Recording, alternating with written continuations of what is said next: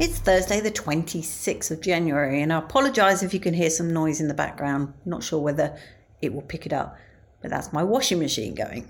Ordinarily, I time things better, but not today. So come on then, hands up who Googled, who wrote Silent Witness. Just to see who they were.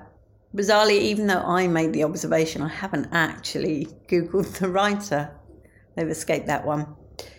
So, what can I tell you about today? Bit of a comedy day, I guess. Jeff Innocent has made the shortlist for Club Comedian in the Chortle 2023 awards.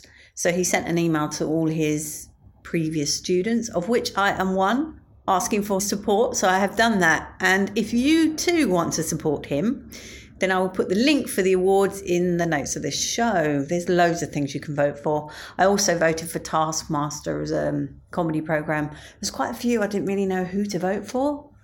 And then there was a few that I didn't know who they were, so I kind of left those categories. But yeah, vote for Jeff. There was a couple of open categories as well, actually, and I added on the Sunday Shtick, which is run by my friends Craig and Mark, and also Glitter and Titter, which is run by the lovely Larissa. So hopefully, other people will also vote for them and they'll do well. In other comedy news, something I forgot to tell you is that I have signed up for another comedy course. I'm going to do a Logan Murray course together with Brendan. So we're actually doing them, they coincide. So we've got literally running two courses. And so we can play in one and do the schooly bit and the proper academic bit in the other. So I think that's a nice balance. We get to do both bits. So that starts next week, and there is also a showcase with that one, which is in March. I really do need to update my website, don't I? Put all these gigs on there.